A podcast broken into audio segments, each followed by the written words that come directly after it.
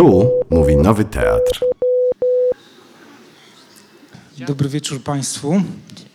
Witam Państwa bardzo serdecznie e, na dzisiejszym e, spotkaniu e, poświęconym nowemu wydaniu poprawionego przekładu słynnej, może nawet najsłynniejszej, najbardziej popularnej książki Remonda Queneau Zazi w metrze w przekładzie Maryny Ochab, którą witam serdecznie dzisiaj.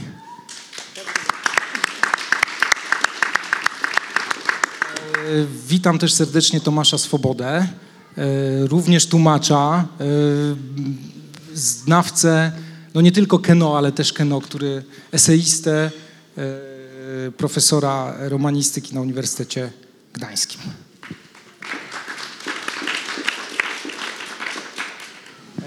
Koło mnie siedzi Tomasz Nosiński, aktor Teatru Studio.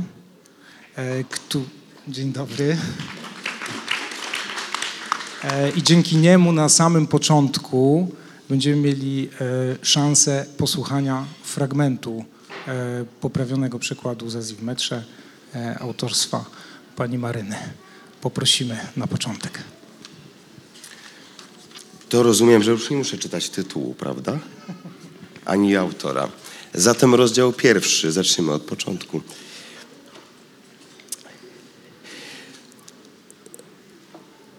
Któż tu tak capi? Irytował się Gabriel. Nie do wytrzymania nigdy się nie myją. W gazecie napisali, że niecałe 11% mieszkań w Paryżu ma łazienki. Nie dziwi mnie to, ale przecież można być czystym bez. Ci tutaj najwyraźniej się nie wysilają. A przecież to wcale nie śmietanka najbrudniejszych ludzi w Paryżu. Zestaw jest przypadkowy. Nie można zakładać, że publika na dworcu Austerlitz cuchnie bardziej niż na dworcu liońskim. No nie, nie ma powodu. Ale cóż za fetor. Gabriel wydobył z kieszeni jedwabną chusteczkę, barwy bzu i przyłożył ją do nosa. Kto tu tak śmierdzi? Odezwała się głośno jakaś kobiecina. To mówiąc, nie myślała o sobie – nie była egoistką. Chodziło jej o zapach bijący od mężczyzny z chusteczką. Czar golenia. Perfumy fiora, dobra kobieto. Odciął się Gabriel. To powinno być zakazane, tak zatruwać powietrze, ciągnęła niewiasta, pewna swojej racji. Jeśli dobrze rozumiem, dobra kobieto, myślisz, że twój własny zapach może konkurować z aromatem różanych krzewów. Otóż mylisz się, siostro, bardzo się mylisz. Ty słyszysz, kobiecina zwróciła się do niepozornego jegomościa, który stał przy niej i prawdopodobnie miał prawo legalnie na nią włazić. Słyszysz, jak mnie ta gruba świnia obraża? Niepozorny jegomość zmierzył wzrokiem gabaryt Gabriela i ocenił, że to istne byczysko, a tacy zawsze są łagodni, nie wykorzystują swojej siły, bo to byłoby tchórzostwo z ich strony. Wobec tego śmiało ryknął. Sam śmierdzisz, gorylu. Gabriel westchnął Znów musiał uciec, uciec się do przemocy. Brzydzi go taka konieczność. Od zarania ludzkości wciąż to samo. No ale jak mus to mus. Nie jego Gabriela wina, że to zawsze mizeroty zatruwają ludziom życie. Postanowił jednak dać Herlakowi szansę. Powtórz, no coś powiedział. Zdziwiony, że byczysko się odzywa, niepozorny jego mość po namyśle przygotował taką oto odpowiedź. Co niby mam powtórzyć? Spodobało mu się to sformułowanie, tyle że człowiek szafa okazał się nachalny, pochylił się ku niemu i jednym tchem wyrzucił z siebie pentasylabę. Coś ty powiedział. Facet się zląkł. Wybiła jego godzina, musiał sobie wykuć jakąś słowną tarczę. Pierwsze, co przyszło mu do głowy, to Aleksandryn. Po pierwsze, nie pozwalam, byś mnie pan tykał. Gnojek, odparł Gabriel z prostotą i już się zamachnął. Jakby chciał spuścić manto rozmówcy, gdy ten bez przymusu sam się rozłożył na ziemi między nogami oczekujących. Strasznie mu się chciało płakać.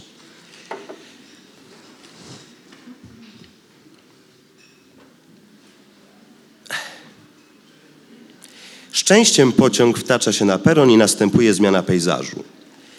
Woniejący tłum Kieruje spojrzenia ku wysiadającym, którzy defilują teraz w stronę wyjścia. Na czole kroczą pospiesznie biznesmeni z teczką w ręku i miną mówiącą, że umieją podróżować lepiej od innych. Gabriel wypatruje w dali. Powinny wlec się w ogonie. Kobiety zawsze się wleką w ogonie, ale nie, bo oto staje przed nim dziewuszka i zagaduje. To ja, z Azji, założę się, że jesteś Gabriel, mój wuj. Zgadza się, odpowiada Gabriel tonem szlachetniejszym niż przed chwilą. Jestem twoim wujkiem. Mała chichocze. Gabriel grzecznie się uśmiecha, bierze ją za, na ręce, podnosi na wysokość ust, całuje ją, ona jego, opuszcza małą na ziemię. Pachniesz niczego sobie, mówi Zazi. Czar golenia fiora, objaśnia kolos. Dasz mi trochę za uszy? To męskie perfumy. Widzisz, co to za ziółko? Mówi Żanna Laloszera, która wreszcie do nich dobija. Chciałeś się nią zaopiekować, no to proszę, masz. Jakoś to będzie, mówi Gabriel. Mogę mieć do ciebie zaufanie. No wiesz, nie chciałabym, żeby ją cała rodzina zgwałciła. Ależ mamo, przecież ostatnim razem zjawiłaś się w samą porę, nie pamiętasz? Tak czy owak nie chcę, żeby to się powtórzyło, mówi Żanna Laloszera.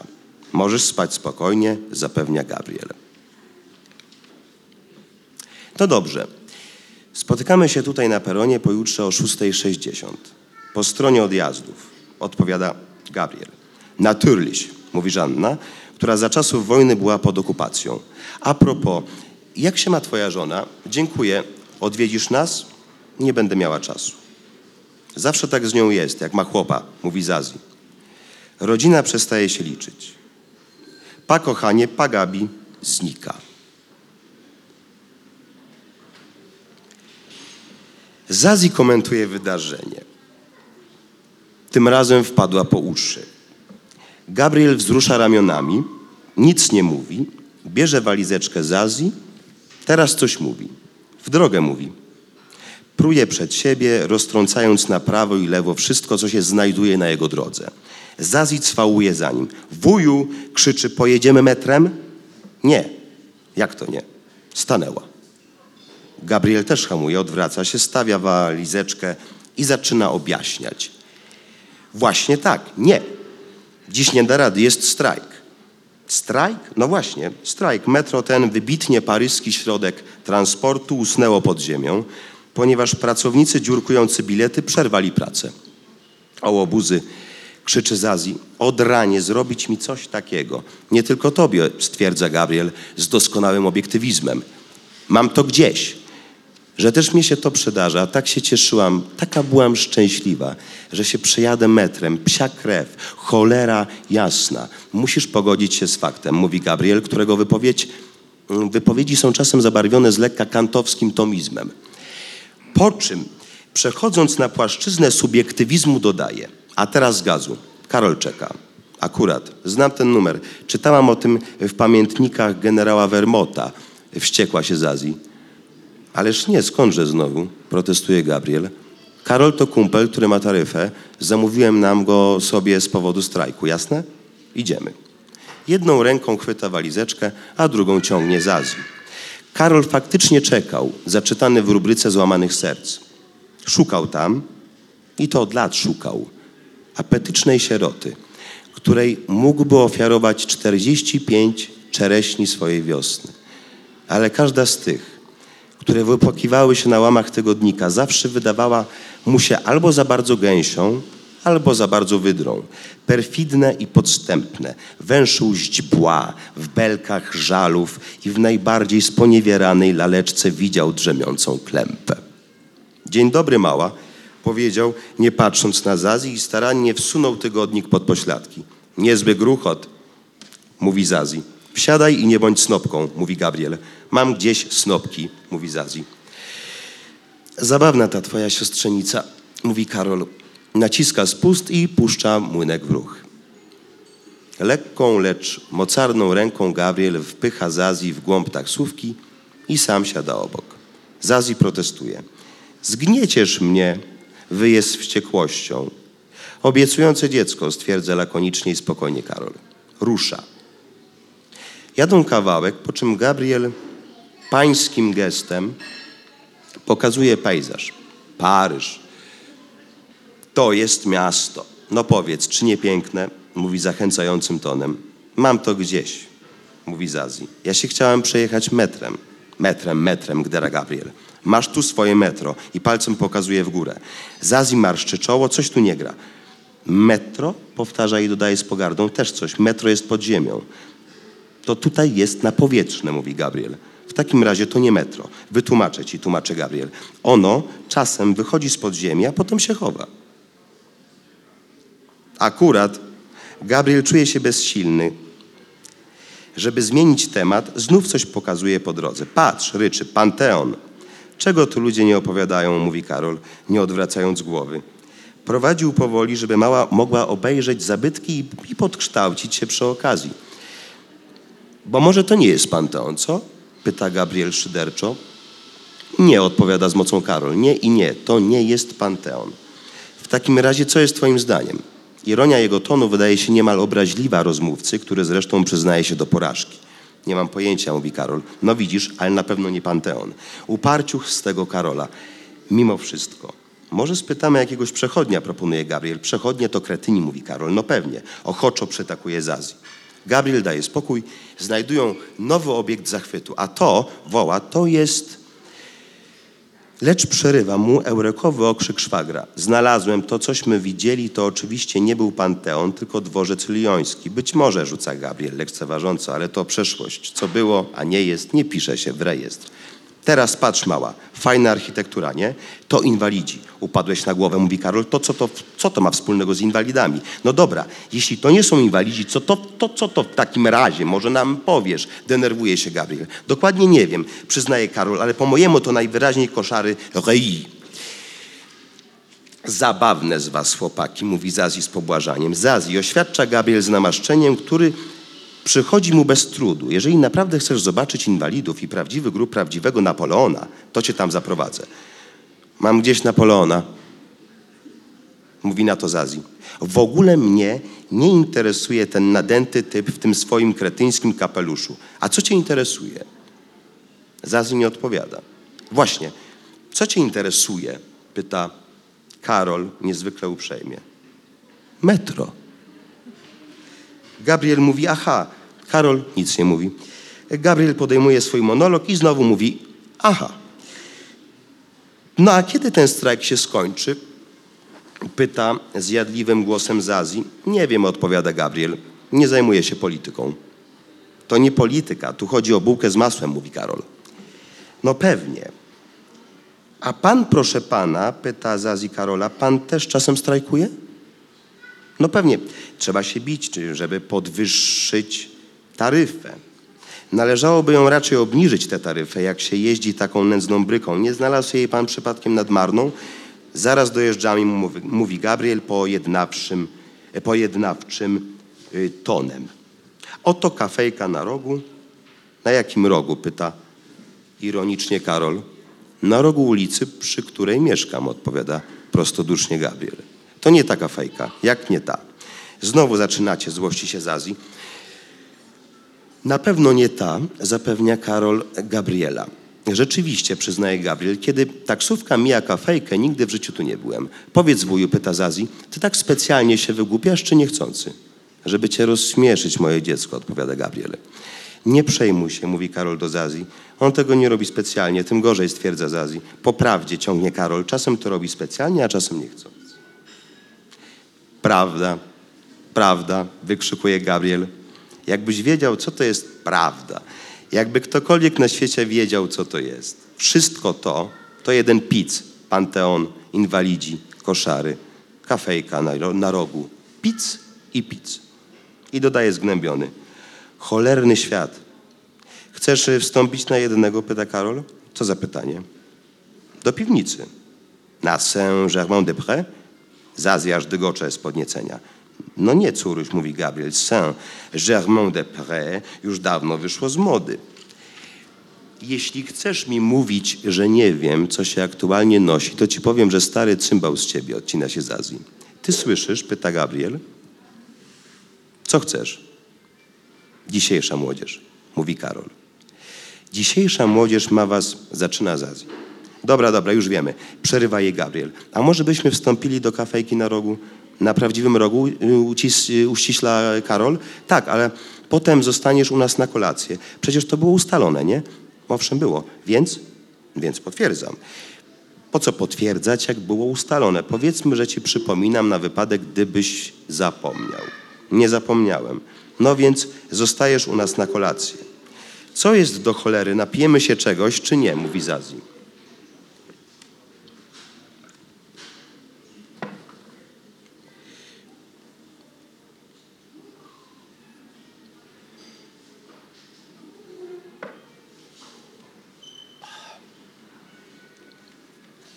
Gabriel zgrabnie wyłuskuje się z taksówki. Po chwili wszyscy troje siedzą przy stoliku na zewnątrz. Niedbałym krokiem podchodzi kelnerka. Zazi z miejsca wyraża życzenie. Kako kalo, żąda. Nie ma, słyszę w odpowiedzi. Jasny gwint, woła Zazi. Widzieliście coś podobnego? Jest oburzona. Dla mnie Bożole, mówi Karol. Dla mnie grenadyna z mlekiem, zamawia Gabriel. A ty czego się napijesz? Pyta siostrzenicę. Już powiedziałam. Kako kalo. Przecież powiedziała, że nie ma. Chcę kako kalo.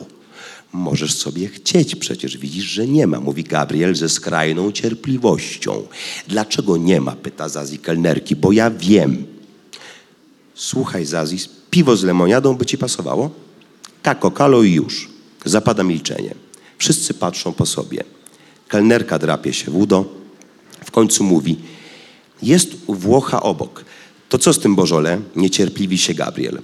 Kelnerka idzie po wino, Gabriel wstaje bez komentarzy, pospiesznie znika, po czym wraca z buteleczką, z której sterczą dwie słomki i stawia ją przed Zazi. Masz mała, mówi hojnym głosem. Zazi bez słowa bierze butelkę do ręki i zaczyna dmuchać w słomkę. No widzisz, mówi Gabriel do kumpa, e, kumpla, można sobie z dzieckiem poradzić, trzeba je tylko rozumieć. Dziękujemy.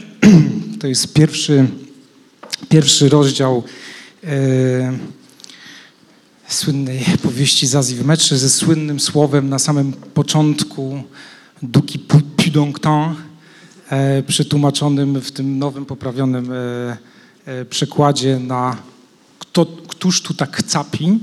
E, No i od tego rozdziału zaczyna się słynna e, fantas- e, Odyseja po fantasmagorycznym e, Paryżu, ale zanim przejdziemy do, mm, e, mm, przejdę do samej książki, do pytań o samą książkę, e, chciałbym poruszyć trochę inny, bardziej ogólny temat związany z samym Keno, bo ja przygotowując się do tego, e, do tego spotkania trochę sobie przejrzałem e,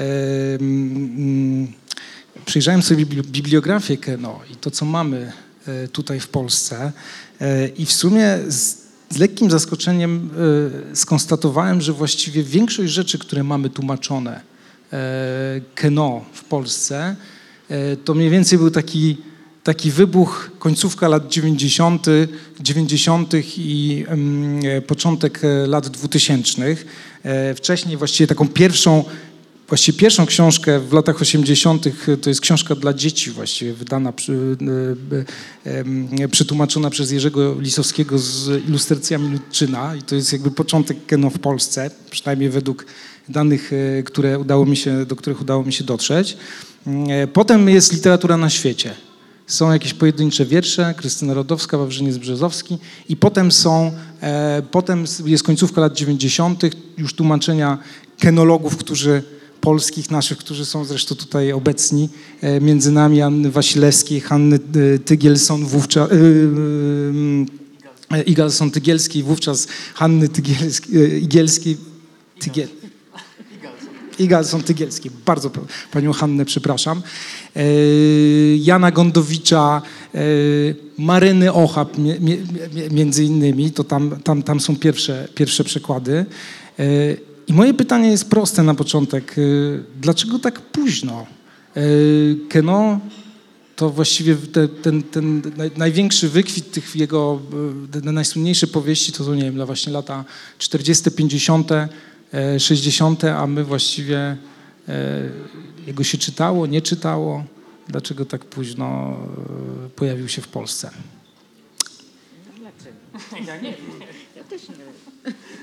Może do mikrofonu. No nie wiem dlaczego. Słychać mnie czy nie?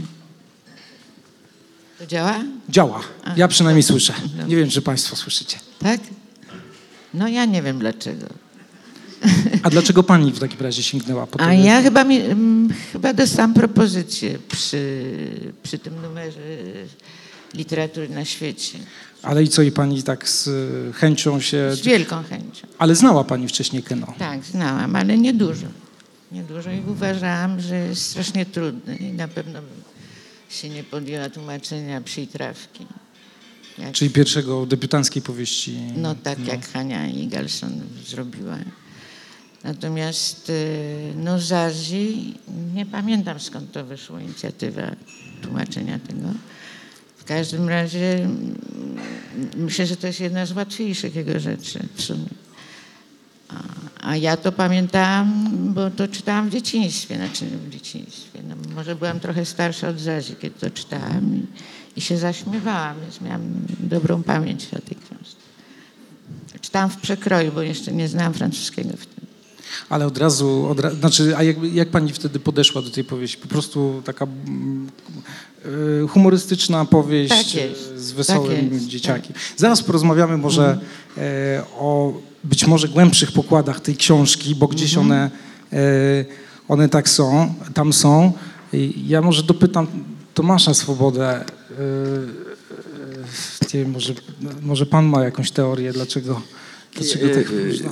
E, Jak, jak ukazały się te pierwsze e, przykłady właśnie Keno, e, to ja tam jakiś taki tekścik popełniłem w literaturze na świecie, stawiając taką mikrotezę, że, że może dobrze się stało, że tak późno Keno właściwie po polsku, że doczekał takich wybitnych tłumaczy, jak właśnie obecni tutaj Maryna Ochab, Anna Wasilewska, Jan Gondowicz i nie wiem, czy Hanna Igalson-Tygielska jest, nie wiem. Myślałem, że zrobiliście w ogóle taką listę obecności tutaj, żeby wszyscy byli, ale, e, ale, ale nie ma chyba.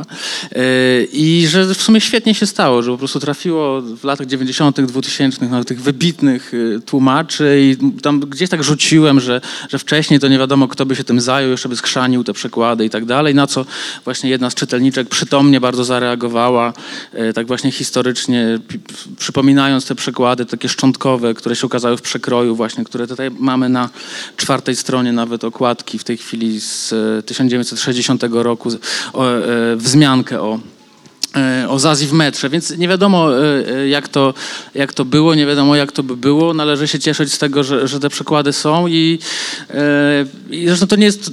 Co z tego, że 50 lat później tak się one okazują po, po ukazaniu się. To nie są takie książki, które, e, które żyją aktualnością. Tak? Zresztą Keno, jak, jak przygotował Zazji w metrze, tam mamy takie zapiski jego, właśnie takie parerga, yy, w których on pisze o planowaniu tego, co, co miało być w tej powieści, jak ona miała przebiegać. I widać taki jego wyrazisty ruch, bo on zaczął ją szkicować bardzo wcześnie, dużo, dużo lat wcześniej przed ukazaniem się. Widać jego taki ruch yy, wymazujący to wszystko, co było zbyt aktualne, bo tam pierwszych tych szkicach miało być tak, że tam jakieś nawiązanie do okupacji hitlerowskiej. Chyba to z, pierwsze szkice były 44 rok. Tak, tak, tak. Więc y, i on to wszystko pousuwał, do, dążąc do takiego właśnie, mówiąc wielkimi słowami, uniwersalizmu trochę. Tak? Więc, więc to, to, to są książki, które można czytać 50 lat później będzie można, mam nadzieję, czytać za, y, jeszcze za 50 lat. Nie? Więc, natomiast dlaczego nikt się tym nie zajął, no to trzeba by wydawców ówczesnych e, spytać, e, PIW, czytelnik i inne, czemu tego nie chcieli robić, ale jest z pewnością też tak, jak pani Maryna powiedziała, znaczy to są piekielnie trudne rzeczy do tłumaczenia. Piekielnie trudne.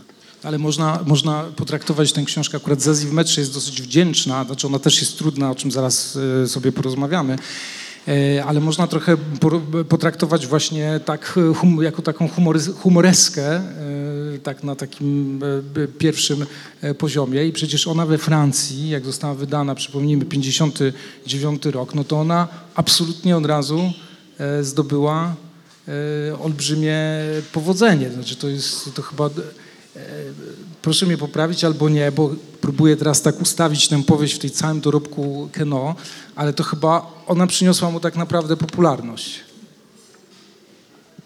Tak było. Tak, tak, tak. Znaczy, o, o, tak, jak, tak jak wspomnieliśmy, 1933 rok ukazuje się Siędą, czyli, czyli e, Psia Trawka, znaczy jedna z ciekawszych powieści Keno.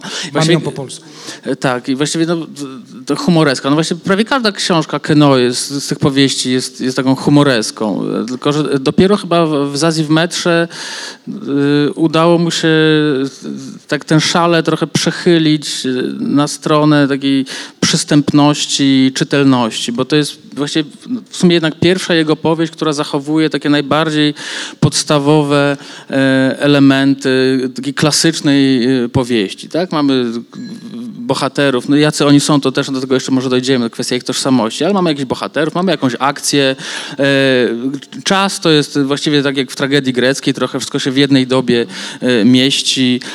Wszystko jest dosyć klarowne, więc te podstawowe wymogi jakiejś takiej powieści pisanej po Bożemu są tutaj zachowane i my możemy ją czytać bez uciekania się do jakiegoś alegoryzowania, chociaż jak się pojawiają te sygnały, które też właśnie już w tym pierwszym rozdziale, tak, z tym kantowskim tomizmem, tak, no to coś nam tam dźwięczy, że kurczę, coś tam może jeszcze jest, prawda?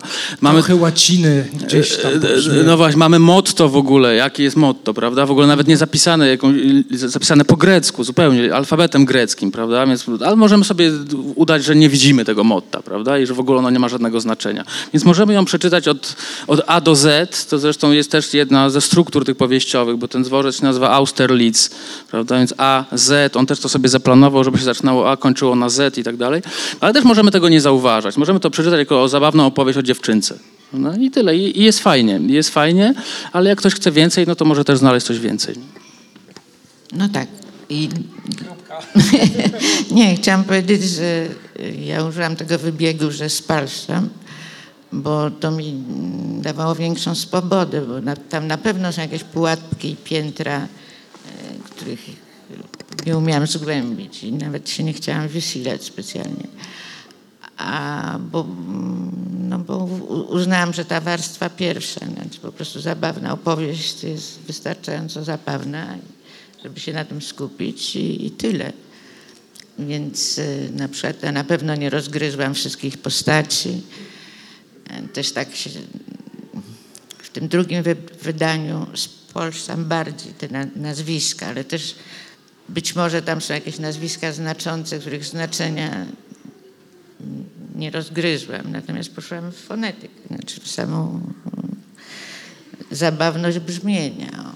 No dobrze, no to skoro pani zaczęła, zaczęła już o tłumaczeniu, to, e, to może od razu zacznijmy. O, o, o, e, rzućmy się na głęboką wodę i, e, i ja sobie tak po- porównałem w ogóle te, te dwa, mm, e, dwa tłumaczenia. Te pierwsze z 2005, wówczas pod redakcją e, Marii Braunstein, która gdzieś chyba też tutaj jest, także wszyscy tutaj się, mówię naprawdę, wszyscy kenolodzy się chyba spotkali. I to drugie. I powiem tak, i to jest pytanie do, do, do pani, od razu, od razu tak, że wy, tak po, jak usłyszałem od y, Ani Karczewskiej z Piwu, że jest właśnie to jest poprawione, y, poprawiony przekład, to sobie pomyślałem, oho, tam się być może zacznie coś tam dziać. I tak sobie y, y, potem to przeczytałem i pomyślałem, że trochę jednak tak pani zachowawczo do tego po, podeszła, bo tam można by było trochę więcej chyba zrobić. y, w sensie takim, że mm, no, pytanie, do, pytanie do pani, czy, czy to się dało w ogóle? W sensie na przykład lek, leksykalnym właśnie, tak jak pani mówi, tych wyrazów. U, pierwszym takim tutaj w tym fragmencie, który, który żeśmy, który Tomasz przeczytał, e, jest ten słynny, to pierwsze słowo duki pudongtan, które jest e, jakby zapisem tego, co się słyszy, a nie zapisem takim francuskim. E, I właściwie tego jest dosyć mało. Dlaczego? Takich, takich zapisów, e, takiej pró- próby przełożenia tego na, na, na polszczyznę, bo, bo Keno to e, tekst jest usiany tym. No tak, ale ja po, po prostu nie, nie, nie byłam w stanie wymyślić języka takiego. Także ja się trzymałam polszczyzny i tyle. No ale pytanie, czy to jest, bo Keno z francuskim był w stanie to zrobić i ja się też zastanawiałem, bo to proszę nie, nie traktować Mhm. takiego, takiego e, ataku na panią, tylko raczej py, to, e, zastanawiałem się nad możliwością po prostu polszczyzny. E, czy polszczyzna e, nie jest, e, czy polszczyzna nie jest bliżej tego, tej całej fonetyki niż francuszczyzna pisana i, i ten rozdziew, który Keno tam wykorzystuje, czy było możliwe? Nie, nie umiem powiedzieć, ja się tak jakoś nie, nie, nie wysiliłam specjalnie. No, może-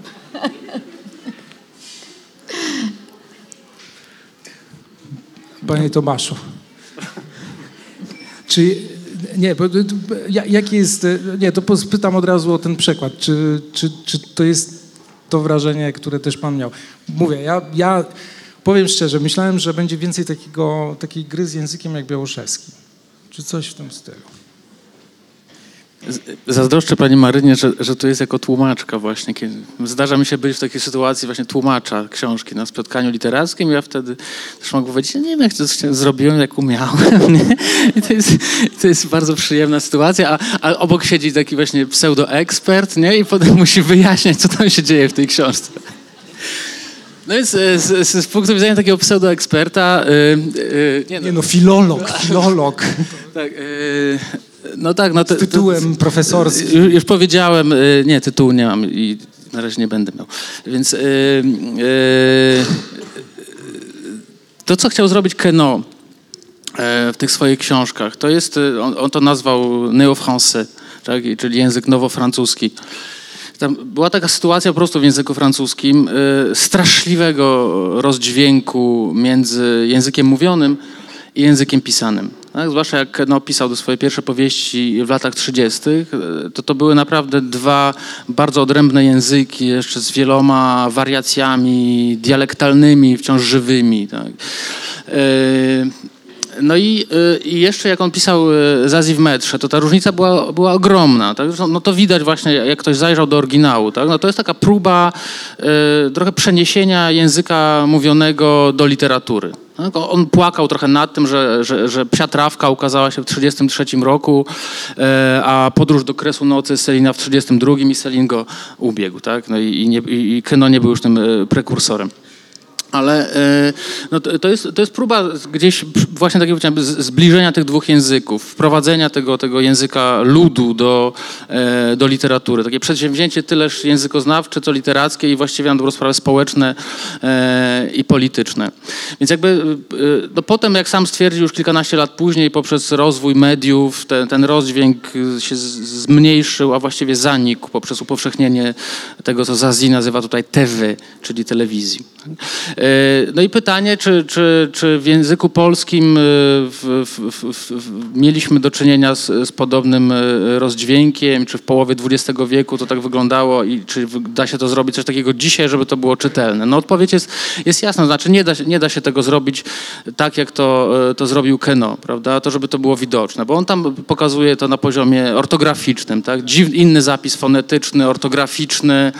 No po polsku wyglądałoby to dziwacznie. Tak, to znaczy to, to byłoby coś, coś co, no tak, to, to, to językiem futurystów napisać Zazi w metrze bez sensu. Ale czy Keno dla Francuza, no ja nie jestem Francuzem, ale czy, on, czy on brzmiał rzeczywiście tak naturalnie w tym zapisie, że czy to tam nie było też trochę sztuczności? Znaczy on- Czy, tego sztucz, czy tej sztuczności, jeżeli była, Keno nie dało się tam przenieść, nie, nie da się przenieść do polszczyzny? Nie wiem, on, on, on, brz, on brzmiał jednocześnie e, dziwnie i bardzo czytelnie i naturalnie.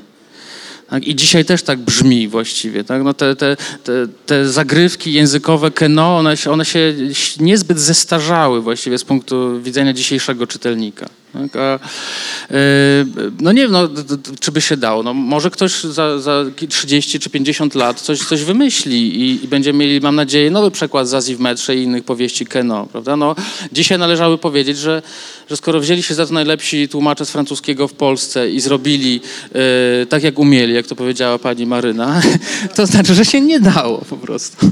Nie no, można się zastanawiać teoretycznie czysto. To pewnie transla, przekładoznawcy powinni zrobić, czy może na po- poziom składania stopniowy tych różnic nie należałoby przenieść, tak? albo na jakiś inny. Ortograficznie bez sensu, leksykalnie chyba się nie dało, może gdzieś tam trochę podkręcić, zawsze się da, prawda? No to poczekajmy te 20 może lat, a może ktoś w przyszłym roku przetłumaczy w metrze na nowo, prawda? No nie wiemy. neologizmy, chociażby się dało, być może. Są tam takie wyrazy, na przykład jak jest, e, jest mowa o porwaniu, prawda, i e, jest oczywiście wyraz kid, kidnapé. Keno używa słowa kidnapé, które przypomina porwanie, a jednocześnie e, e, tak, gdzieś tam... w- Pan jest świeżo po lekturze, ja już tego nie pamiętam. Psia jucha tam na przykład pada. No, Prawda? To muszę pani zapytać, psia jucha, bo z reguły się spotykamy, że mówimy psia krew. Prawda? Psia krew. A tu jest psia jucha. Mi się strasznie to spodobało. Długo nie No to, bo to jest trochę stare, ale... Stare, no. Ale to, to, jest, to jest dobre pytanie, bo, bo to jest kolejne pytanie. To, przepraszam, ja zacząłem tę serię takich pytań, pani tutaj uni- uniki robi. E, właściwie, e, no ale spróbuję jeszcze raz. E, bo mam jeszcze je- jedno pytanie e, dotyczące właśnie konkretu w, przykładzie, mianowicie e, tych wulgaryzmów. Wiemy, że powieść e, to się rozgrywa w latach 50. powiedzmy. E, I rzeczywiście, dużo jest tych przekleństw właśnie tam kurza twarz albo rany Julek. I takie miałem wrażenie, nie wiem, czy pani właśnie chciała zostawić takie wrażenie, że jesteśmy właśnie w latach 50., 50., tak. Czy Tak nie, podkreś- nie podkręcać tego. Nie, tak chciałam, tak czułam, tak mi pasowało. I rozumiem, że w tym nowym e, s, s, nie kusiło panią, żeby troszeczkę tak jakieś tam raperskie, takie ho- hip-hopowe rzeczy. Nie. E, I też nie, nie... Bo jest jeszcze jedna rzecz właśnie o tych znaczących nazwiskach też, bo zdecydowała się jednak pani przetłumaczyć e, w pierwszym wydaniu z 2005 bohaterowie, którzy tam są. E, Część z nich e, ma oczywiście swoje polskie odpowiedniki, Fiodor Bałanowicz, Mała, Mała Stópka i tak dalej, i tak dalej, ale część jest zostawiona rzeczywiście w brzmieniu, w brzmieniu francuskim. Bertin Poiret został, został zostawiony po francusku. W tym nowym pani tłumaczy, ale e,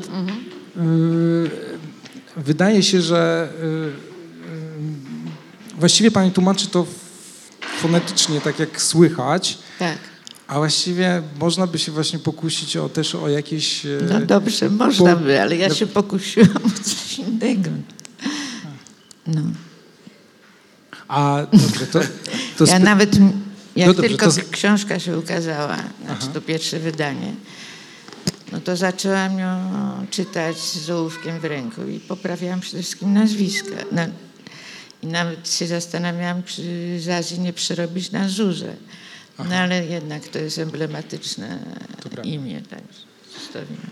No, no ale Gridu naty, natychmiast przerobiłam na, Na Grzędę. Grzędę. Tak. Truskajon został Truskajonem właściwie, chociaż ja tam jak sobie myślałem, bo, bo to No. jest postać taka, postać najpierw e, e, satyra, jak, jak, jak, jak pisze e,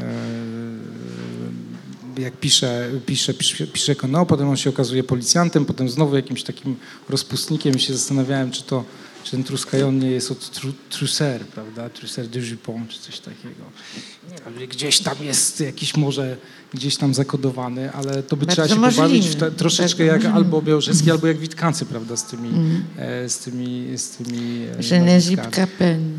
Tak? No właśnie, no właśnie. E, no dobrze, to ja, to, ja, to ja, bo pani się tak broni, to ja się spytam, czy inicjatywa właśnie tego poprawienia wyszła od, od pani? Tak. Tak, że, Mm, tak. Żeby poprawić nazwiska. No i przy okazji oczyścić trochę. E, wśród w, tej, w pani dorobku to była ważna książka, czy w sensie takim też takiej intelektualnej przygody, czy po prostu tak jak pani? No ważna, ważna. No, Trudne. Trudna rozmowa. E, No dobrze. No dobrze, no to sobie, y, to może y, y, ja na razie odłożę takie pytania dokładne o tekst, bo, bo, bo trudno mi wydobyć szczegół, więc przejdę do troszeczkę do, większego ogółu. Jednak ja bym e, spytał, zadał to pytanie, ja wiem, że ono jest trudne, e, ale bym spytał, czym tak naprawdę oprócz tej humoreski jest ta e, Zazi w metrze. Ja sobie pozwolę, dosłownie mam nadzieję, że to mi za, zajmie minutę, bo to nie jestem w stanie tak z pamięci tego zrobić, bo to jest trudne. Jak się czyta tę małą książeczkę, to właściwie trudno ją powtórzyć, co tam się działo. Tam się dzieje bardzo dużo, jak w Kandydzie. E, wszystko, się, wszystko się zmienia. Ja sobie tu nawet jakoś to tam spisałem i przypomnę Państwu, to będzie troszeczkę spoiler, więc proszę nie słuchać, jak Państwo nie, nie chcecie wiedzieć, co tam się będzie działo. E, Do Paryża przyjeżdża Żanna La Rochella z córką Zazji, to jest, e, którą na jeden dzień oddaje pod opiekę swojego brata Gabriela i jego żony Marceliny. Największym marzeniem Zazji jest przyjażdżka metrem, jest ono jednak zamknięte z powodu strajku. Zazi ucieka z domu, spotyka na swojej drodze nieznajomego podrywacza, który okazuje się policjantem. Kupuje on jej wymarzone dżinsy na targu i odprowadza do domu. Okazuje się później, że tak naprawdę nie jest policjantem, lecz sprzedawcą Pedro de Mobilem, przetłumaczone z francuskiego. Choć pod koniec rozdziału sam nie pamięta, kim jest. Gabriel z kolegą taksówkarzem Karolem pokazują za zwierzę Eiffla, tam poznają wdowę Muak. Gabriel zostaje uprowadzony przez zagranicznych turystów zwiedzających Paryż, którzy chcą, żeby pokazało im Sainte-Chapelle. E, Zazi wraca z wdową i świeżo poznanym fałszywym policjantem Truskajonem, po polsku napisane, który okazuje się facetem z początku powieści. Jadą na odsiecz Gabrielowi, wdowa zakochuje się w Truskajonie, znajdują Gabriela, który prowadzi wszystkich, również turystów, na bilard. Następnie zaprasza całą gromadę z Azji, sąsiadów, przyjaciół i turystów na swój występ w gejowskim lokalu nocnym Lombard, e, gdzie występuje jako andaluzyjska mm, tancerka. Truskajon zostaje, zostaje zatrzymany przez policję, jednak później jako Bertyn Gruszka pędzi do domu Gabriela i próbuje uwieść Marcelinę. Wszyscy zjawiają się w klubie Lombard, Gabriel zamienia się w Gabrielę i w ciągu nocy daje wspaniały popis artystycznych umiejętności. Turyści odjeżdżają zwiedzać Gibraltar, reszta idzie do baru na zupę cebulową. W barze rozpętuje się awantura, interweniuje policjant z facetem na czele, który tym razem okazuje się szefem policjantów Arunem Arachidem. Wdowa Mułak zostaje zastrzelona, Zazi zasypia, reszta towarzystwa schodzi pod ziemię i ląduje w metrze. Wszyscy rozjeżdżają się do domów, w międzyczasie Marcelina okazuje się Marcelem. Kurtyna. Co to jest? Znaczy, bo, Dużo się dzieje. nie, ale nie. bo- Dobrze, to proszę już be, proszę bez, bez uników, proszę bez uników. Mm, e, em, zgodnie z konwencją spotkania. E, mm, e, czym tak naprawdę traktuje według, no, według Państwa metrze, bo tak jak Pan Tomasz powiedział, no, nawet motto jest zaproszeniem do jakiejś tak głębszej, e, głębszej analizy tej powieści. E, e, wcześniejsze powieści też już za, jeszcze za życia oczywiście Keno były jakoś tam analizowane jako, nie wiem, na przykład Niedziela Życia jako powieść heglowska, bo on miał za sobą jakiś tam okres fascynacji Heglem poprzez Korzewa, który przed wojną wykładał Hegla w Paryżu. Też to było bardzo słynne, em, bardzo słynne seminarium. Em, Psia trawka jest jakoś czytana, e, nie wiem, jako, jako, jako rzecz o ludzkiej głupocie i jakimś braku porozumienia. Jak można czytać e, z Azji? Albo jakbyście Państwo czytali z Azji na tym drugim, na tym takim głębszym troszeczkę, nie tylko jako humoreska, burleska, vaudeville. A może nie warto? Pani Marna ostentacyjnie odłożyła mikrofon.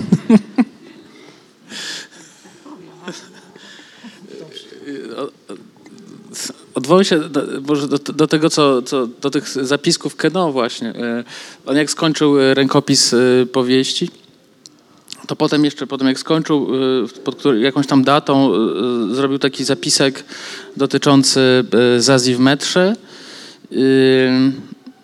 z którego wynikać by mogło. Moim zdaniem to jest żart jakiś, a jednocześnie wszystko się zgadza. Chociaż, e, że, że metrze właściwie jest e, taką e, e, transpozycją pasji Chrystusa. Na przykład. Więc e, e,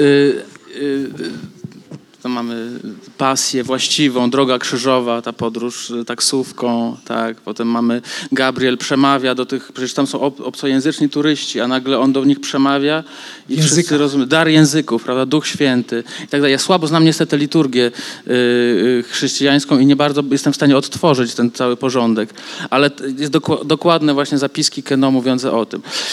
Y, Moim zdaniem to jest żart jednak y, Keno y, z takiej trochę alegorycznej lektury y, Zazi w metrze, co nie zmienia faktu, że, że, że jak się zaczynamy zastanawiać i patrzeć na te szczegóły rozmaite, a nawet na ogólną strukturę tej powieści, to tam strasznie dużo rzeczy się zaczyna pojawiać, co oczywiście e, różni egzegeci twórczości Keno w, wielu set tekstach jemu poświęconych e, wyłuszczyli albo zaproponowali, albo gdzieś tam odnaleźli. No, no, Natomiast no, tu jest tyle wątków, właściwie taka króciutka powieść, ale Gdzieś tam myślę, każdy ze swoimi wcześniejszymi lekturami e, wnosi właśnie jako czytelnik e, e, swoją wizję. Tak? No, jakby oczywiste jest na przykład kwestia, nie wiem, no, takiej wachliwej tożsamości tych wszystkich postaci, prawda? Jakieś takie kwestie seksualne.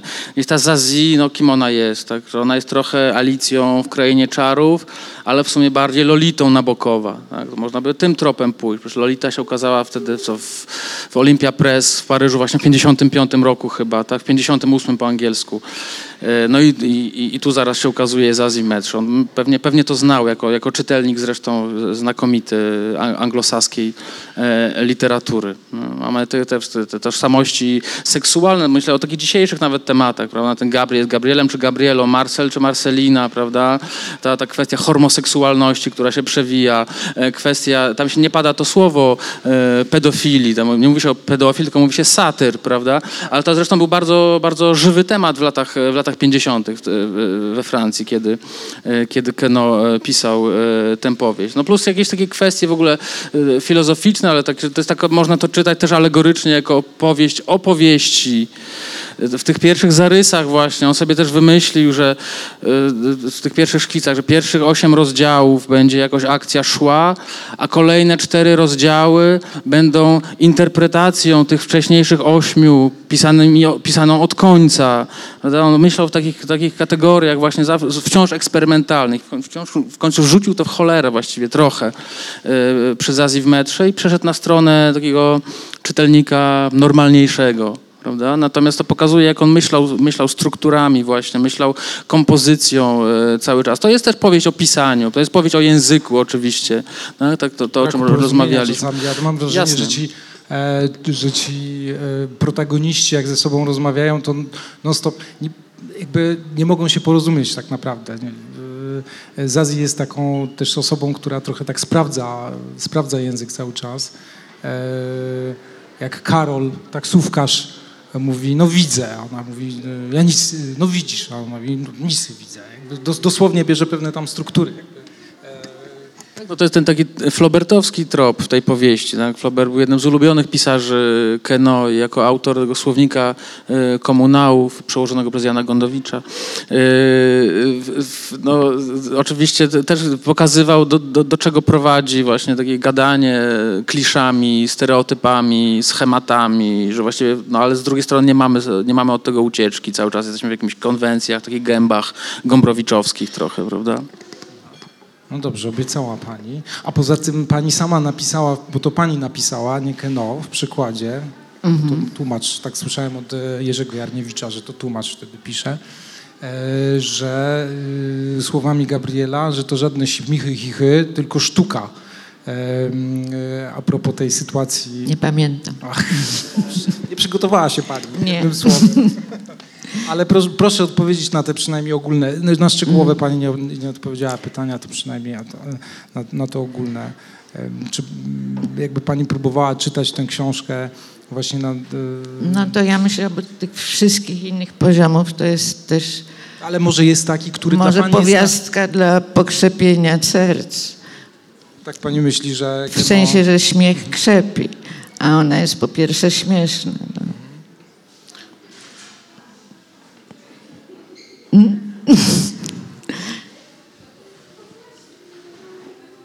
Jeszcze mam coś mówić? Nie, nie, nie, nie, nie, niekoniecznie będę się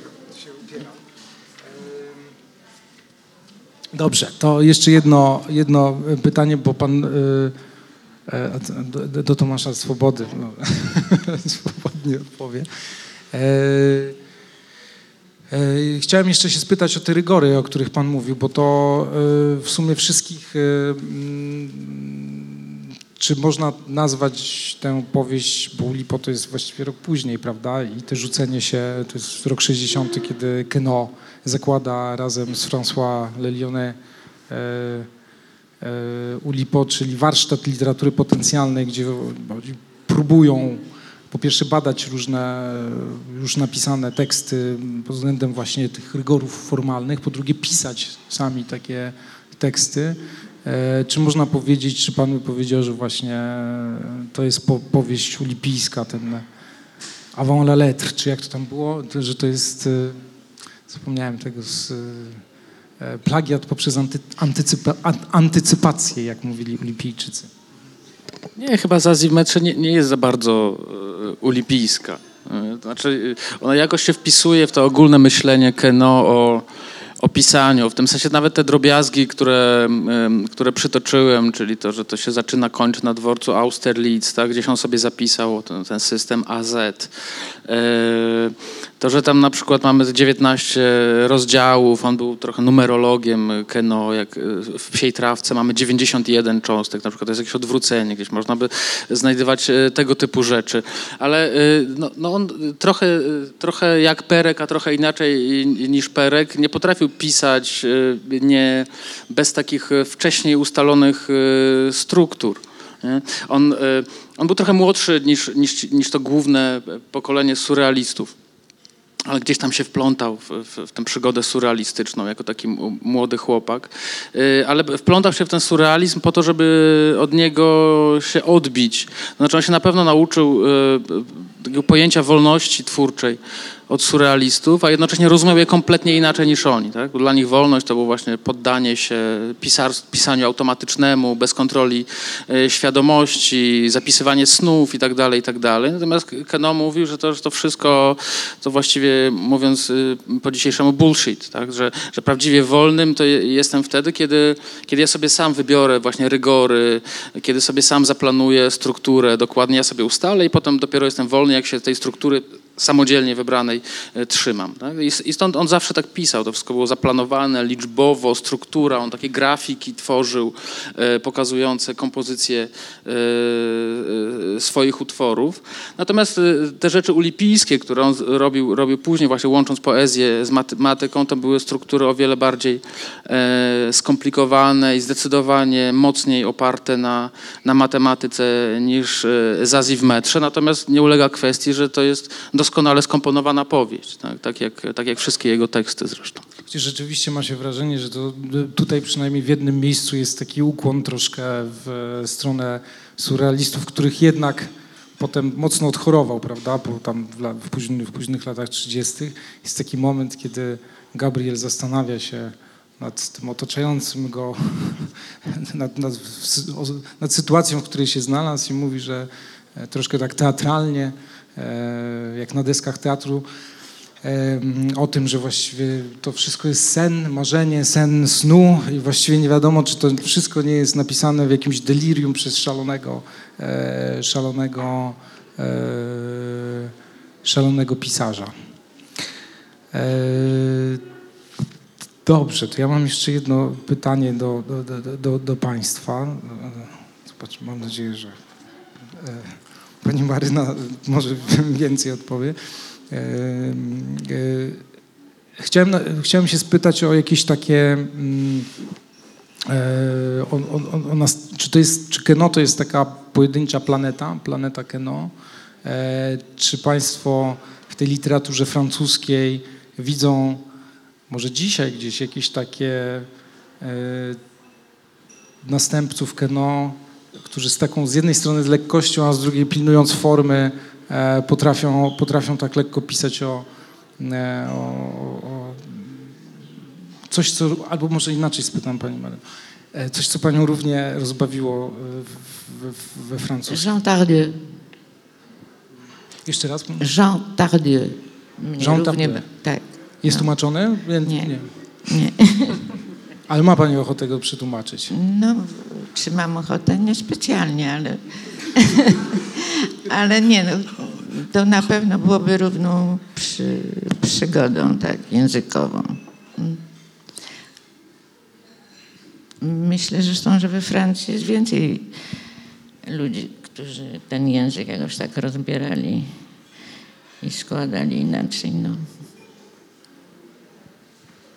Panie Tomasz, pan w posłowie napisał, że y, pan... Czy tej miary, jak, no nie wiem, no, ale. Ostatnio, kie- kiedyś rozmawialiśmy na jakimś spotkaniu, w ogóle pani tak kręciła nosem na francuską literaturę współczesną, że tam nie ma nic interesującego. Tak pani powiedziała, przepraszam, że tak prywatne A rozmowy. ile lat przywołuję. temu to było? No, tak, ze trzy, cztery. Niedawno. No nie, no coś się czasem pokazuje. Ale ja nie jestem specjalnie odczytana w tej nowości. Od przekładania. Nie no, czasem ktoś mi sygnalizuje jakąś książkę, ale czytam dużo nowości. E, Pan, panie Tomaszu, e, wskazał trochę w posłowiu, że gdzieś tam pan widzi takich, e, jest, jest taki trop we fr- francuszczyźnie, we francuskiej literaturze współczesnej, który jakoś te zabawy, odświeżenie języka, no, myślę o tym może, e, francuskiego, skądś ten wiatr wieje, eksoriente czasami. Y, No tak, no chyba te naj, naj, najżywsze, najciekawsze rzeczy pochodzą z, spoza y, terenu, jak to się mówi, o Francji metropolitalnej, prawda? czyli y, z literatury, literatur y, y, antylskich y, i afrykańskich, czyli, czyli z byłych kolonii. Mi się wydaje, że językowo, jeśli chodzi o francuski język literacki, to tam zdecydowanie są rzeczy najciekawsze i właściwie chyba bezkonkurencyjne. Y, I tam się, tam się rzeczy dzieją dosyć, dosyć niesłychane. No i, i, i trochę jest to już na polski, głównie Jacek Giszczak u nas tłumaczy tę y, tę literaturę. Także jeśli myślę, że Państwo znają trochę tych książek, jeśli nie, to, to zachęcam. Naprawdę warto. To wydawnictwo e, Charakter trochę publikowało, ma taką serię właściwie całą z tej literatury. I, i chyba, chyba tak. No. Natomiast wracając do tego wcześniejszego e, pana pytania, no, Keno jednak jest taką osobną trochę planetą. To był absolutnie wy, wyjątkowy człowiek, takie od początku właściwie trochę złote, złote dziecko, trochę na granicy e, genialności od najmłodszych lat. Widać, że ten mózg jest jakiś specyficzny jego. E, on robił bardzo, bardzo różne rzeczy, zajmował się właśnie no, matematyką, e, studiami historycznymi, redagował tę encyklopedię Plejady, był, był lektorem u Gallimard. No to nies- niesamowicie dużo różnych skomplikowanych rzeczy i z, i, i z, i z humanistyki, i z nauk ścisłych. Dziwny umysł. On, on we Francji rzeczywiście ma to miejsce, które powinien mieć, znaczy zajmuje to miejsce wśród, y, na, na tej scenie e, francuskiej.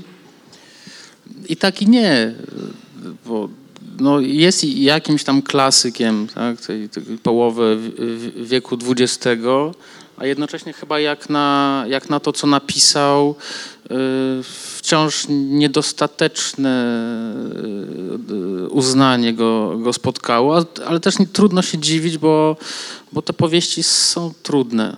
Tak, Zazi w metrze, jak tak o niej tutaj gadamy, to się okazuje, że też właściwie jest trochę skomplikowana, a to jest naj, najprzystępniejsza z jego powieści. Tak. Tamte są trudniejsze, bardziej wymagające. Gdzieś tam pojawiają się głosy, no tak, no to trochę tak jak Eko w imieniu Róży, tak, że to niby opowieść kryminalna, prawda, ale w sumie to jest tekst filozoficzny. Eko to jest taki właściwie przy Keno, moim zdaniem. E, My mamy bardzo dużo tych, mimo wszystko, tych e, przekładów. E, Właśnie to jest ten pokłosie tej pracy tłumaczy lat 90. i 2000. Łącznie z tak e, trudnymi rzeczami jak ćwiczenia stylistyczne, tutaj przetłumaczone przez Jana Gondowicza siedzącego e, z nami. E, Czy teraz proszę mnie poprawić, 100 tysięcy miliardów wierszy, tak? 10 do 14, e, wydanej przez Hart.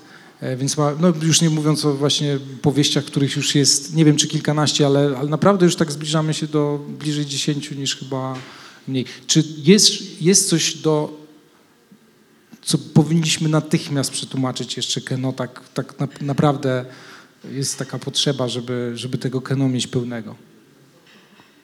Ja już nawet się boję patrzeć na panią. Nie wiem, ale może pani coś tam e, swojego ulubionego ma, co by, Nie. tylko z Azji. E, Panie Tomaszu, Niedawno się ukazała Sroga Zima, tak? I, więc, więc przydałoby się, żebyśmy mieli jeszcze daleko od Ruey, żebyśmy mieli całą tę ten, ten, A o ten, ile ten, wiem, to Anna to tłumaczy. A, no nie wiedziałem, proszę bardzo. No to, no to fajnie. No to będziemy No to mieli właśnie będziecie- daleko od Ruey. Taki będzie tytuł, Aniu? No, trudno o inny w sumie. czy, po, czy, czy w literaturze na świecie jakieś takie będą tam jaskółki, czy nie? A była, w, tak, w 2000 roku, oczywiście. W 2000 roku w monograficznym numerze literatury na świecie. Przepraszam. No i jeszcze, i jeszcze Le Fleur Bleu. To jest w ogóle strasznie trudna powieść. To może gdzieś tam jako zwieńczenie. O czasie.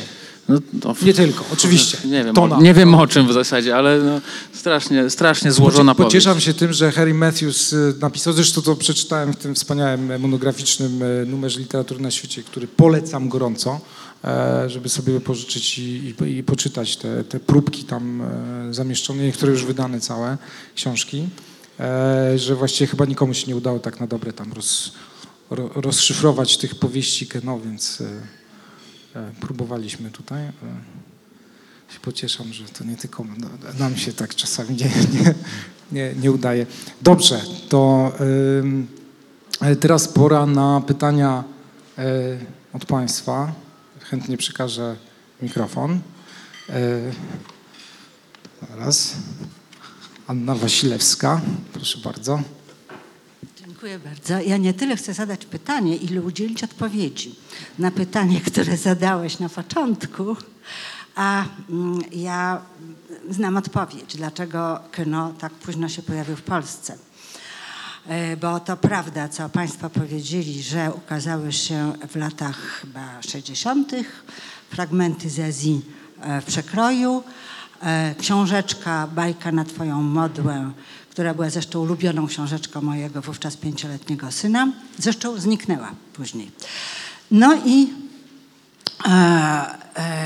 Na tym się na długie lata zakończyła kariera i znajomość kino po polsku.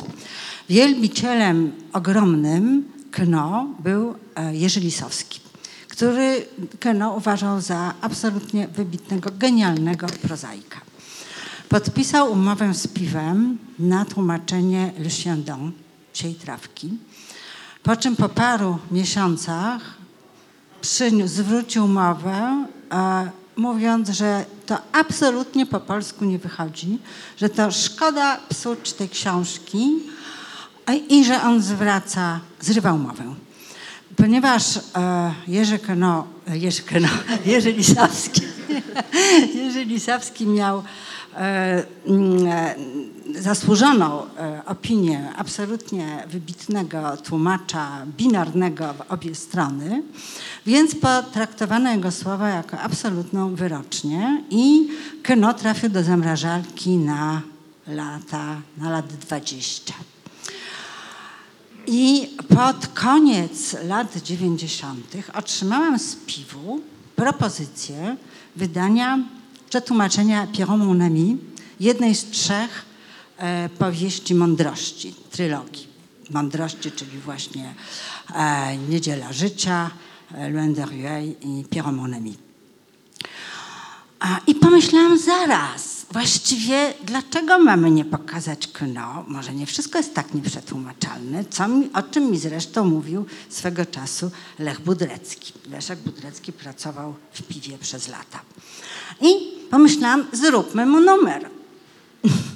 I od tego, i trzeba przyznać, że to, e, to, to był ten moment, kiedy worek z Keno pękł, Keno się spodobał i e, wydawcy ośmieleni tym, co zobaczyli, sięgnęli po te teksty, które już się ukazały, między innymi po ćwiczenia stylistyczne. Wymyśliłam Jana Gondowicza jako jedyną osobę w tym kraju, która potrafi to zrobić. I się nie pomyliłam. I się nie pomyliłam. E, No i zaczęło się. I tak się zaczęło. I to właściwie no, jest naszą niezwykłą satysfakcją, że bo to pismo właściwie ma pełnić taką rolę, żeby wreszcie coś pokazać i żeby to miało swój dalszy ciąg. To dziękuję bardzo. Jan Gondowicz. Zostałem wywołany. Jest taka historia o chłopcu, którego pytają, czy umie grać na skrzypcach. Nie wiem, dajcie skrzypce, to zobaczę. Taką miałem przygodę z tłumaczeniem Keno, wytkniętym mi jako próbka e, e, przez e, panią redaktor Wasilewską. Po tej próbce miałem ochotę tłumaczyć to dalej, ale niestety zdaje się, że e, licencja e, dla czasopisma e, obejmowa, nie obejmowała całości. Trzeba by chyba zapłacić więcej. Coś takiego było. W każdym razie już po 14 latach znalazłem wydawcę na całość. Ten wydawca nadal tłucze ten mój przekład ze stereotypów. Miał tutaj kiedyś księgarnię, nazywa się Brzozowski. Nie płaci mi ani grosza. Śmieje mi się w nos, jak mówię, że go podam do sądu. No i nie ma siły po prostu. Więc wszystkie książki, e, wszystkie wy- wydania ćwiczeń stylistycznych, które Państwo, których jeszcze nie macie, naby, nabędziecie, e, są wydaniami nielegalnymi z punktu widzenia prawnego. Ale nie o tym chciałem mówić, e, tylko o tym, że e, zburzyła mnie straszliwie e, wypowiedź pana profesora Swobody, e, mówiąca o tym, e, że, e, że Zazi ma e, regularną czy jakąkolwiek konstrukcję. Otóż moim zdaniem nie ma żadnej konstrukcji, e, ponieważ to się wiąże z pewną, e, z pewną wizją literatury, jaką e, Keno w pewnym momencie zaczął żywić. Wpadłem na to, o ile można to nazwać pomysłem, em, powiedzmy, że to jest intuicja. W momencie, kiedy się zajmowałem tymi dwoma książkami Keno, które przetłumaczyłem, mianowicie e, ćwiczeniami i tym 100 tysięcy miliardów e, wierszy, e, które miały każda z nich jakąś koncepcję matematyczną u korzenia. Y, Otóż doszedłem do wniosku, że u podłoża niektórych pomysłów, a zwłaszcza pomysłu na Zazi, jest gra, która się nazywa gęś. Wiecie Państwo, na czym to polega? Jest plansza, no każdy z nas na pewno w dzieciństwie miał coś takiego. Plansza rzuca się kostką i w wyniku rzutu kostką, jak się wyrzuci szóstkę, to się posuwa do przodu, jak się wyrzuci dwójkę, to się cofa o trzy pola do tyłu i tak dalej, i tak dalej. Otóż są dwie powieści historyczne, które łączą dwie cechy. Są napisane według rzutu kostką e, i e, są e, utrzymane, są rewelacją języka mówionego. Pierwszą z nich były przygody dobrego wojaka Szwejka.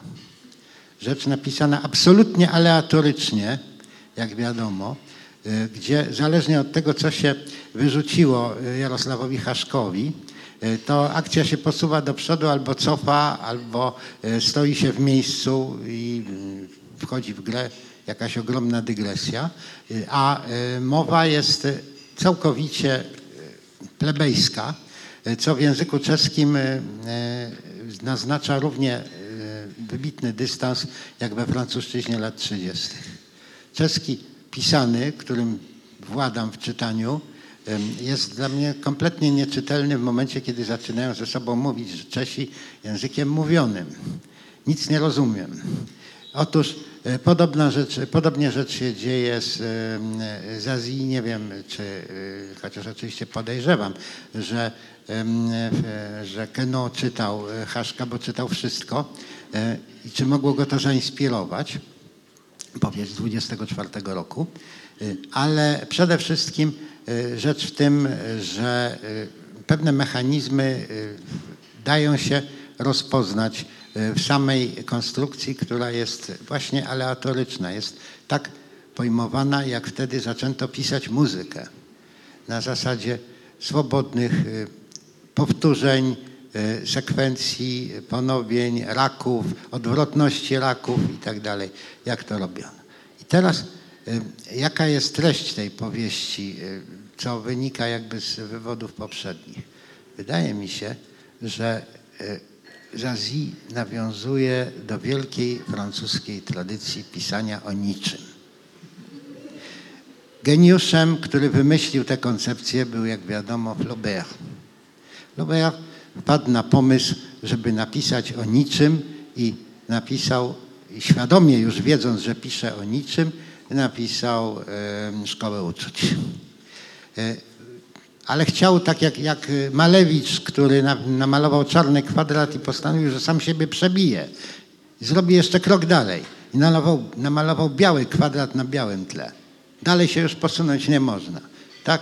W ten sposób Flaubert postanowił napisać Buwarda i Pekiuszeta. Czyli powieść o niczym, która by nie tylko miała już takich em, bohaterów, o których nic nie można sensownego powiedzieć i nie można ich nawet polubić, nie można się z nimi utożsamić, ale także e, nie opowiada właściwie żadnej sensownej historii. Jak Państwo, którzy znacie e, tę ostatnią powieść Flauberta, em, e, pamiętacie, tak mniej więcej od połowy em, Flaubert porzuca nawet pomysł, że jedna przygoda dwóch kopistów, którzy próbują zgłębić sekrety wszystkich nauk, wypływa jakoś z drugiej, tak prawda, że najpierw uprawiają ogród, no to jak uprawiają ogród, to chcą mieć pszczoły, jak chcą mieć pszczoły, to, to próbują medycyny przy pomocy tam żądlenia pszczelego, które podobno uzdrawia i tak dalej. Jedno z drugiego wynika, ale od połowy już mu się nie chciało i już to idzie po prostu tak, jak kostka wyrzuci. Raz to, raz tamto. Nie ma logicznego związku między ich kolejnymi katastrofalnymi doświadczeniami w posługiwaniu się wiedzą książkową.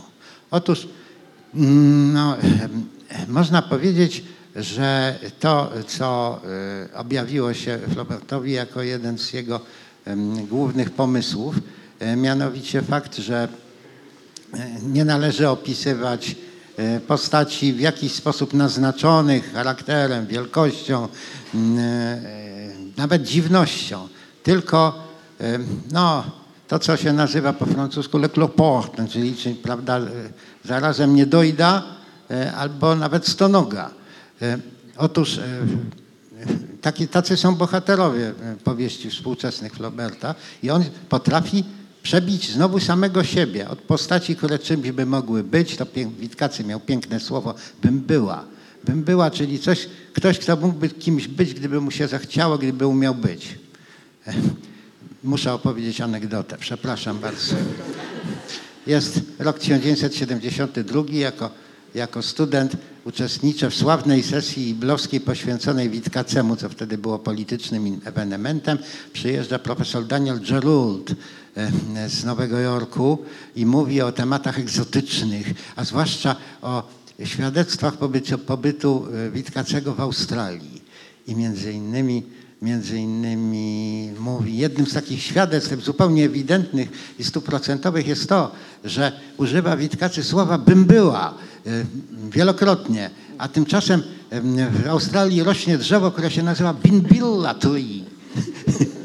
No i powiedział to, mm, wszyscy przyjęli do wiadomości jako ostatnie słowo nauki, e, po czym e, wszedł na e, mównicę Lech Sokół, spojrzał i powiedział, że on miał dostęp ostatnio do manuskryptu Witkacego i niestety właśnie wyszło mu, że w jakimś liście jest wytłumaczenie, bym była, to jest, to jest ktoś, kto mógłby kimś być, gdyby miał zaródź najmniejszych choćby talentów na osobowość.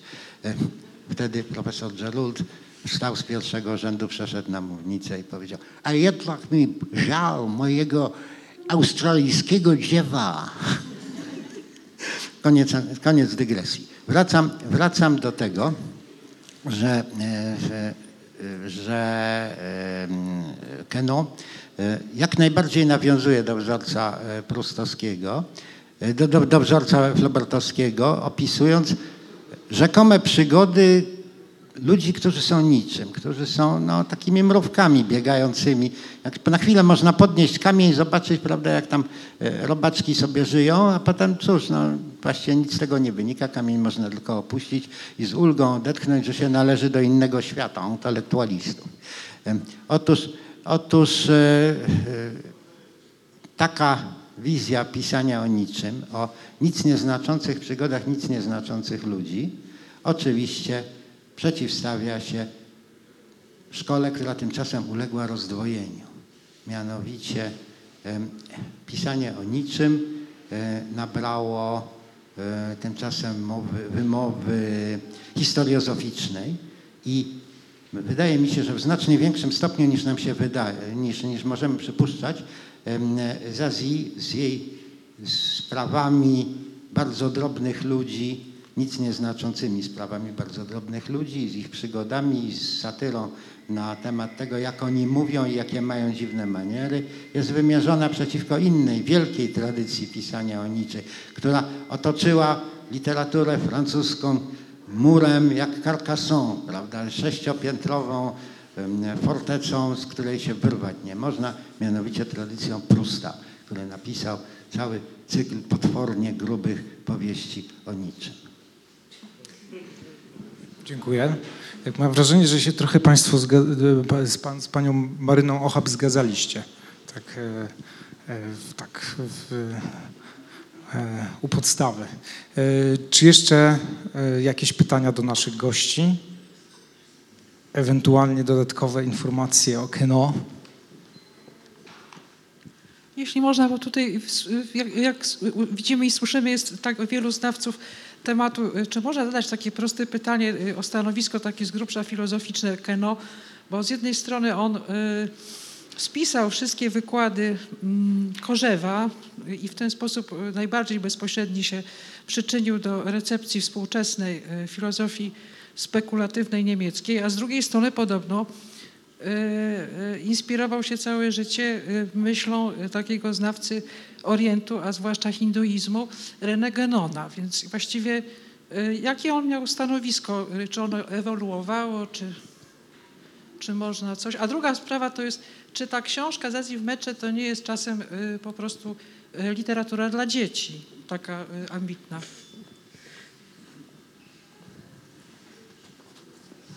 Poprosimy o wypowiedź. ten w- wpływ Genona, z tego co, tak jak wynika z, z dziennika Keno, który stosunkowo niedawno został opublikowany tak, w grubaśnym e, tomie, był właściwie stały i on jest taki zdecydowanie bardziej widoczny właśnie na tej płaszczyźnie chyba deklaratywnej, e, w tych intymnych zapiskach e, Keno.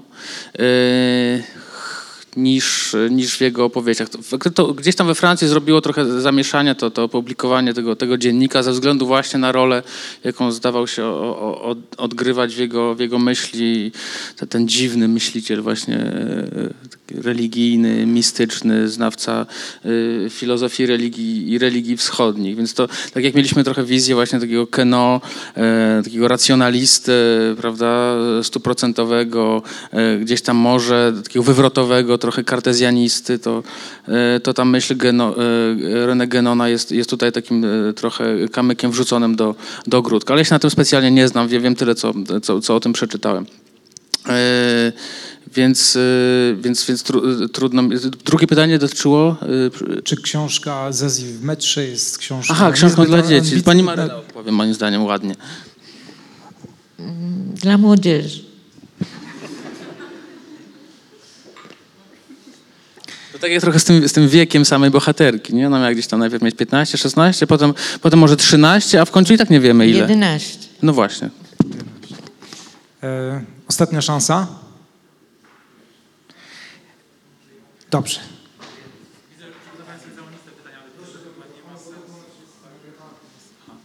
Przygotowałem sobie całą listę pytań, ale widzę, że chyba nie ma sensu ich zadawać, ale mam takie pytanie może techniczne, na które uzyskam odpowiedź, które mnie trochę nurtowało, że dlaczego zniknęło z na imienia Zazji to E na końcu? Bo ze wszystkich tłumaczeń e, na inne języki też to E zostało. Jedynie polski i czeski nie ma tego E. Pani Maryno, już się pani nie wywinie teraz. Nie no, bo to jest, y, bo tak się czyta. Zazi, y, a Zazie to by było za- no nie wiem, zwłaszcza, że jakby francuszczyzna już nie jest w Polsce znana, więc no, nikt by nie czytał poprawnie. I forma ładniejsza. też. Mi też się podoba z Azji, bez E, mogę tylko powiedzieć. Ostatnie. To nie jest pytanie, tylko chcę przypomnieć, że jest znakomita adaptacja um, Louis Mala, która się zupełnie nie zestarzała, moim zdaniem. E, On używał tam kolorowych filtrów, teraz są, e, jest bardzo pięknie mm, e, odnowiona cyfrowo ta jego adaptacja i mówiliśmy tutaj, znaczy mówiliście wy oczywiście dużo na temat języka i Louis Mal tam w genialny sposób zastępuje te zabawy keno językowe odwołaniami głównie do slapstickowych komedii e, amerykańskich. I e, no i ja ten film niemal znam na pamięć i bardzo wszystkim Państwu polecam, jeżeli go jeszcze nie znacie. Dziękujemy bardzo. E, To na koniec, zanim, zanim za, za, zakończę tę oficjalną część spotkania, to może jeszcze posłuchamy Bardzo króciutko. bardzo króciutkiego Ostatniego fragmentu. ostatniego Ja fragmentu. muszę powiedzieć, że nie wiem, że czuję, że nie jest mi łatwo teraz. Muszę naprawdę powiedzieć. Poza tym dzisiaj to jest, tam ten początek jest jak taki scenariusz, poza tym melodia takiego pędzącego. Że on w, w ogóle bardzo To teatralna jest ta książka. Bardzo, prawda? znaczy teatralna, może film, scenariusz filmowy bym nawet powiedział. Tam jest gest, który jeszcze jakiś pokazuje, ja tego nie potrafię zrobić, ale... Żanna Loszera obudziła się raptownie. Spojrzała na zegarek leżący na szafce nocnej. Było po szóstej. Nie mogę się ociągać. Ociągała się jednak przez chwilę, żeby przyjrzeć się swemu gachowi, który spał nago i chrapał. Obejrzała go z grubsza, potem detalicznie, wpatrując się zwłaszcza pogodnym, choć znużonym okiem w obiekt, który tak ją zajmował przez dzień i dwie noce i który teraz bardziej przypominał oseska po karmieniu niż chwackiego grenadiera. A jaki przy tym głupi. Migiem się ubrała, wrzuciła do torby rozmaite drobiazgi, poprawiła sobie twarz. Nie mogę się spóźnić, jeśli mam odebrać córkę. Znam Gabriela, na pewno będę punktu, będą punktualni, chyba że coś mu się stało. Przycisnęła do piersi szminkę do ust, byle tylko nic mu się nie stało. Teraz była gotowa. Ostatni raz spojrzała na Gacha. Jeżeli do mnie przyjedzie, jeżeli będzie nalegał, może nie powiem nic, ale to nie ja będę się za nim uganiać. Cicho zamknęła za sobą drzwi. Hotelarz wezwał dla niej taksówkę i o wpół dobyła na dworcu. Skasowała bilet i zeszła na peron. Chwilę później zjawiła się Zazi w towarzystwie faceta, który niósł jej walizeczkę. O, Marcel, powiedziała Żanna Laloszera we własnej osobie. Ależ ona śpi na stojąco. Poszliśmy w tango. Trzeba jej wybaczyć. Mnie też trzeba wybaczyć, bo muszę pędzić. Rozumiem. A jak tam Gabriel? Niespecjalnie. Znikam. Pa mała. Do widzenia panu. Powiedziała Zazi nieprzytomnie. Żanna Naloszera wsadziła ją do wagonu. I co? Dobrze się bawiłaś? Tak sobie. Przejechałaś się metrem? Nie. No to co robiłaś? Zestarzałam się. Dziękujemy Tomaszowi Nosińskiemu. E, Dziękuję e, moim gościom, e, Marynie Ochab, Tomaszowi Swobodzie. Dziękuję Państwu za przybycie, za pytania, za komentarze. E, No i dziękujemy e, za wydanie tej książeczki, która jest, e, chyba tam widzę w oddali stoi, jest do kupienia. Jeszcze raz dziękuję i dobranoc.